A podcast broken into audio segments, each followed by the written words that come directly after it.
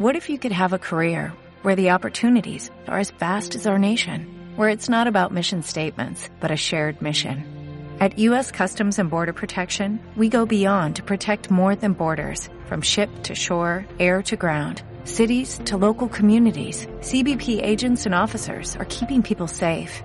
Join U.S. Customs and Border Protection and go beyond for something far greater than yourself. Learn more at cbp.gov/careers. Aquí te lo contamos. Buenos días, España. Buenos días.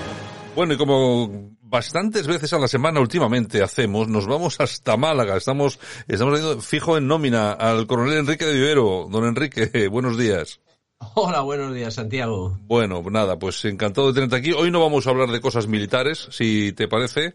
Vamos a hablar de otros menesteres. Bueno, todos nuestros oyentes saben que Enrique de Vivero, el coronel Enrique de Vivero, es el vicepresidente nacional de Tu Patria. Es un partido político que seguramente conocerán todos nuestros oyentes. Pero bueno, hoy vamos a charlar, así que el que no lo conozca, hoy se va a hacer un poco más con ello. Hombre, le he llamado porque quería preguntarle sobre todo por ese primer consejo político, que es presencial por el tema de la pandemia, que vais a realizar este fin de semana, ¿no? Correcto, Santiago. Se celebra este fin de semana, mañana sábado y domingo, es cuando lo vamos a realizar. Lo vamos a realizar en la ciudad en Ciudad Real, en el Hotel Santa Cecilia. Va a ser la reunión del Consejo Político Presencial. Bueno, Enrique, vamos a ver, yo si te parece, vamos a hacer un poco de historia.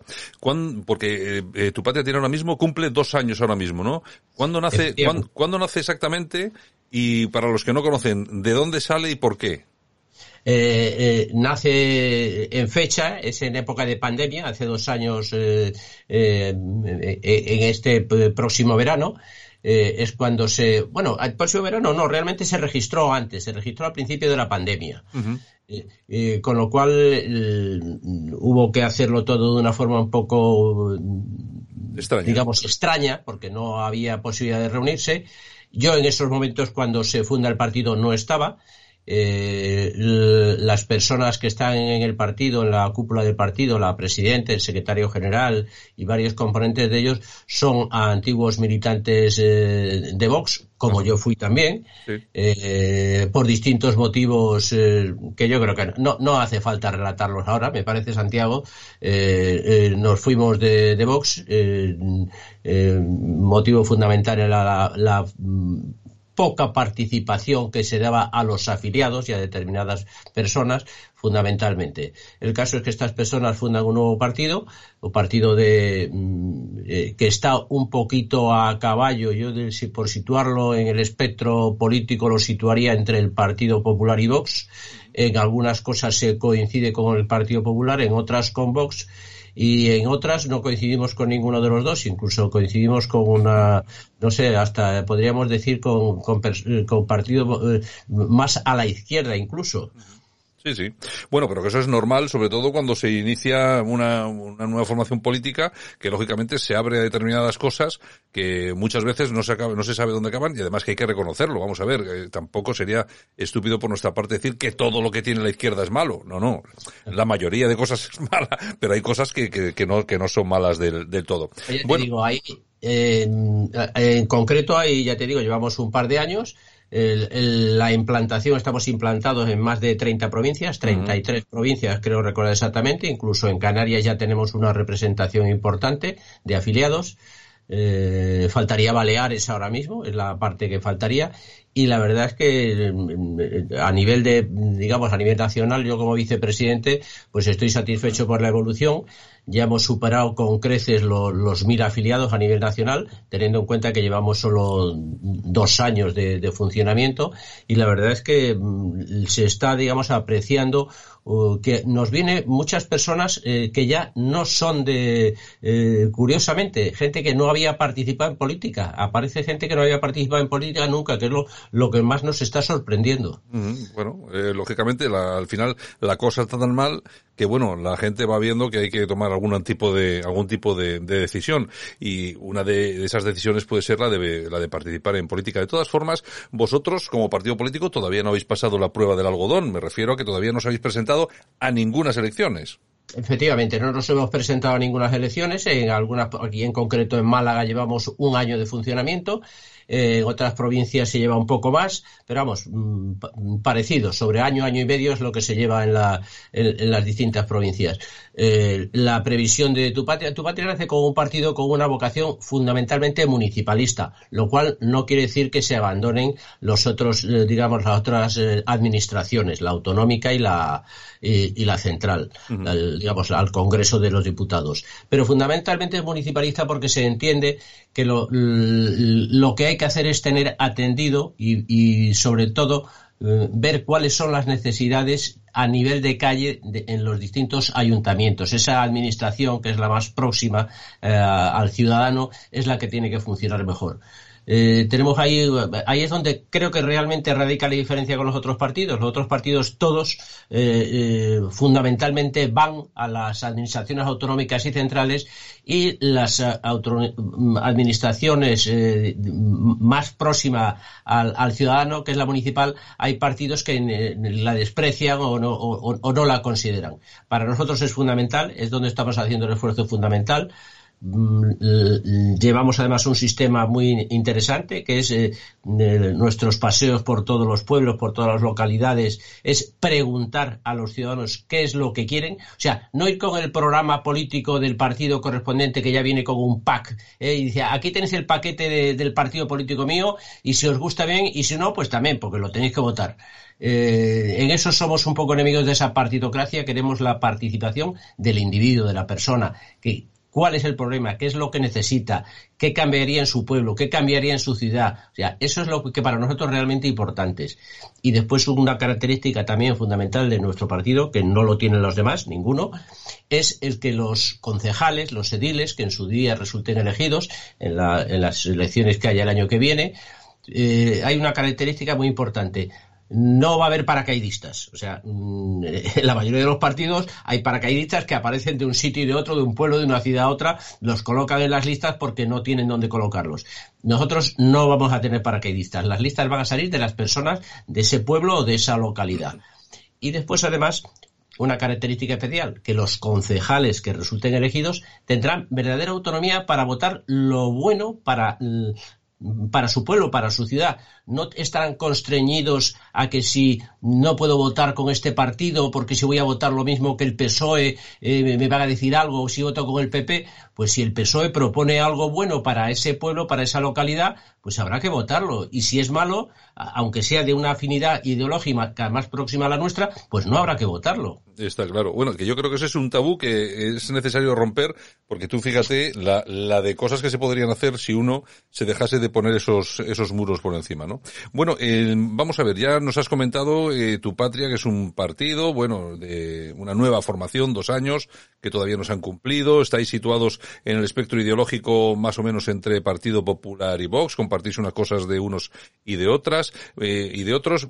Hasta ahí la cosa está muy clara. A mí lo que me gustaría es que desde vuestro punto de vista, me señalases los problemas más acuciantes que tenemos ahora mismo en España. Bueno, el problema más acuciante ahora mismo, dicen que ya no es el paro. Yo creo que realmente sigue siendo el paro, porque realmente se habla de 3 millones de parados, ¿no? Es cierto, hay bastantes más. Hay que tener en cuenta que todos los ERTEs, que suman más de 500.000 de personas, están ahí encajadas. O sea, para mí, yo creo que sigue siendo el paro. Claro, el que no está en el paro no lo nota, dice que para él no es el problema fundamental. Realmente yo creo que sigue siendo el problema fundamental. Otro problema fundamental es el índice del coste de la vida, que se nos ha disparado, no por la guerra de Ucrania, no tiene nada que ver la guerra de Ucrania y de Rusia, no. Exacto. O sea, antes de esto, antes del día 24 del mes pasado, ya la vida era muy cara, los precios estaban desorbitados y el gobierno seguía sin justificar por qué el precio de la luz estaba en los precios que estaba. Eso es la famosa cesta de la compra, que cuando uno sale a comprar se encuentra los precios disparados. Creo que eso es hoy día lo que está además provocando que a esas personas que están en paro se les agrave más su situación. Yo creo que eso son de las dos cosas. Y después hay una tercera, que es que la inmigración que se está produciendo, ahora lo vemos con todos estos inmigrantes ucranianos, Hay una inmigración ilegal descontrolada que el gobierno no controla. Lo hemos visto hace unos días en la valla de Merilla, saltando una serie de personas, provocando lesiones a los guardias civiles y a las policías nacionales que estaban en la valla. Y esa inmigración incontrolada no se puede sostener. Eso hay que hacer una inmigración controlada, precisamente por respeto a los inmigrantes que entran con todos los papeles y entran a través de las fronteras. Eso creo que es fundamental. Y después un reto que como partido municipalista nos hacemos es la famosa esa España vaciada, esa España rural que todo el mundo que la quiere defender, pero nadie le pone los servicios que hay que ponerle a la España rural. Uh-huh. Claro, la gente no se iría de los pueblos si tuviese servicios, si tuviese sanidad, si tuviese teléfono. O sea, hay una serie de cosas. Si los médicos estuviesen en esos centros de salud, hay centros de salud de los pueblos que se están cerrando o que tienen que desplazarse. Si hubiese escuelas, colegios suficientes en determinados pueblos. Todo eso es una de las cosas que hay que mantener para que esa España vaciada no se vacíe. No hacer lo que hace, por ejemplo, la ministra de Defensa, que coloca en Zamora, en el antiguo campamento de Montelarreina, están reconstruyendo ahí un cuartel para poner una serie de unidades militares con la finalidad de repoblar Zamora. Mire usted, no se puede repoblar el vacío de Zamora poniendo unidades militares para que los militares y sus familias se vayan a vivir a Montelarreina. Mire usted, eso no es así. Está claro, está claro. De todas formas, es que tienen cosas de peón caminero. Es una cosa increíble lo de este gobierno. Bueno, Enrique, oye, que comentabas lo del precio. Claro, es que ahora el gobierno está con que es lo de Rusia. Estamos a la gasolina a más de 2 euros el litro, pero es que esto ya venía pasando antes. A alguno le ha venido muy bien la guerra, ¿eh?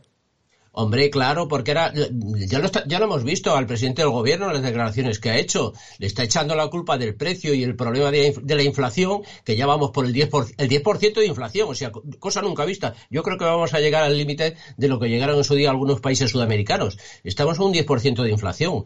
Eso es una barbaridad. Claro. Esto no se sostiene de ninguna forma. Claro, es que a lo mejor lo que tenían que haber hecho, ahora tienen la disculpa de que la guerra es la que está provocando. Mire usted, váyase usted antes del 24 de febrero y mire cómo estábamos. Claro. La inflación estaba igual de mal.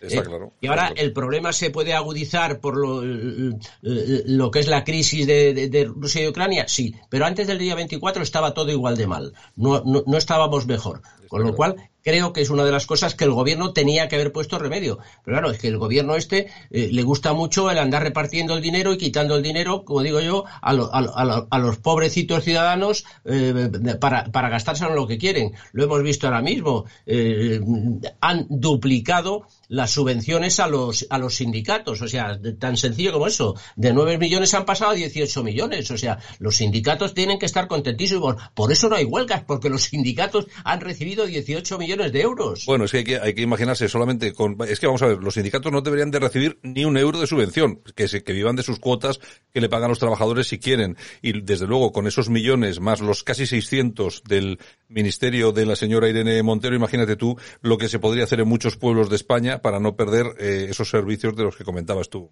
hace un momento. En fin. Tú te vas a un pueblo y dices, no tienen internet, claro que no tienen internet, porque no le llega si apenas, pero si han quitado las oficinas de los pueblos, las oficinas bancarias de los pueblos, las están retirando. Hay pueblos donde las personas para retirar dinero del banco se tienen que desplazar 30 kilómetros, ir a otro pueblo. Eso es una barbaridad. Está claro, está claro. Bueno, pues don Enrique de Vivero, en esta ocasión como vicepresidente nacional de Tu Patria, que celebran Consejo Político en Ciudad Real este fin de semana. Pues nada, pues mucha suerte, que lo hagáis de forma certera y nada, a seguir navegando en esto de la política, pues bueno, igual, oye, un día de estos te vemos presidente de la Junta de Andalucía o algo. nunca se sabe. Oye, otros tenían peores expectativas. Es una de las cosas que habrá que ver en su momento, porque las elecciones a la Junta de Andalucía son en el otoño de este año. Y en su momento el partido se pronunciará sobre si se presenta o no se presenta o qué hace. No, yo creo que ahí acertáis con el tema municipalista. Yo creo que sí, es un tema más cercano y la autopista está demasiado llena de camiones en las generales. Sí, o sea, sí. No lo veo yo muy así, pero bueno, en fin. Pues nada, todo lo que hagáis bien hecho está. Un abrazo muy fuerte y que salga todo bien, Enrique. Un abrazo. Vale, Santiago, un abrazo.